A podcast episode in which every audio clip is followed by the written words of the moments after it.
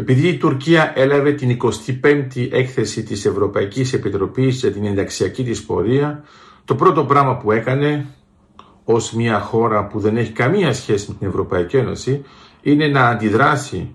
μέσω του Υπουργείου Εξωτερικών και να πει ότι οι δηλώσεις και οι εκφράσεις της Ευρωπαϊκής Ένωσης είναι απαράδεκτες. Γιατί είναι αστείο. Γιατί πολύ απλά η Τουρκία λέει ότι η Ευρωπαϊκή Ένωση είναι παράλογη,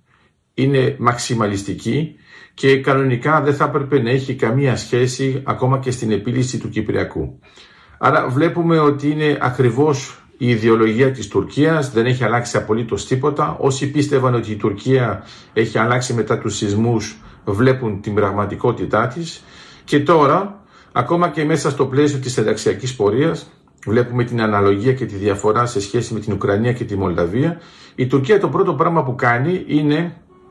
να απαντήσει με έναν τρόπο πολύ αρνητικό που δεν έχει καμία σχέση με διπλωματία εναντίον της Ευρωπαϊκής Ένωσης θεωρώντας ότι κάνει κάτι καλό.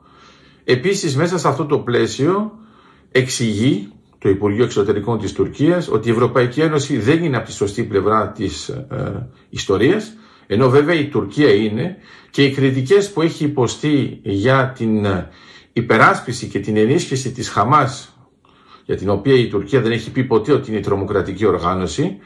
η Τουρκία θεωρεί ότι είναι έπαινος και ότι στην πραγματικότητα είναι τιμή της που έχει αυτή τη συμπεριφορά σε αντιπαράθεση με την Ευρωπαϊκή Επιτροπή και την Ευρωπαϊκή Ένωση βεβαίως. Αυτό σημαίνει τι, σημαίνει ότι συνεχίζει την πορεία της, συνεχίζει να βυθίζεται σε μια ακραία ιδεολογία, θεωρεί ότι αυτή η υπόθεση είναι κάτι το χαρακτηριστικό και ουσιαστικά δίνει έμφαση στη διαφορά που υπάρχει μεταξύ της Τουρκίας και της Ευρωπαϊκής Ένωσης.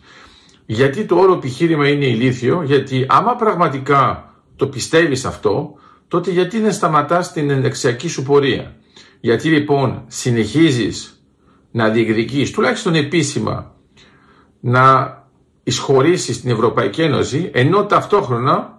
ασκείς μια τέτοια κριτική ακόμα και στις εκθέσεις που κανονικά είναι φτιαγμένες για να προετοιμάσουν ένα πλαίσιο ενταξιακής πορείας. Άρα βλέπουμε εδώ το παράλογο της Τουρκίας που θέλει πάνω να παίζει τουλάχιστον με δύο βάρκες. Βλέπουμε ότι ουσιαστικά αυτή είναι που είναι μαξιμαλιστική γιατί η θέση της είναι πάντοτε ακραία και καταλαβαίνουμε ότι δεν έχει καμία σχέση με την Ευρωπαϊκή Ένωση άρα όπως καταλαβαίνετε κι εσείς μέσω αυτών των αντιδράσεων όλο αυτό βοηθάει την Ελλάδα και την Κύπρο γιατί αυτές είναι όντως ευρωπαϊκές χώρες οι οποίες δεν έχουν καμία σχέση με την Τουρκία στα θέματα τα ιδεολογικά, στα θέματα της θρησκείας και στα θέματα των ανθρωπίνων δικαιωμάτων.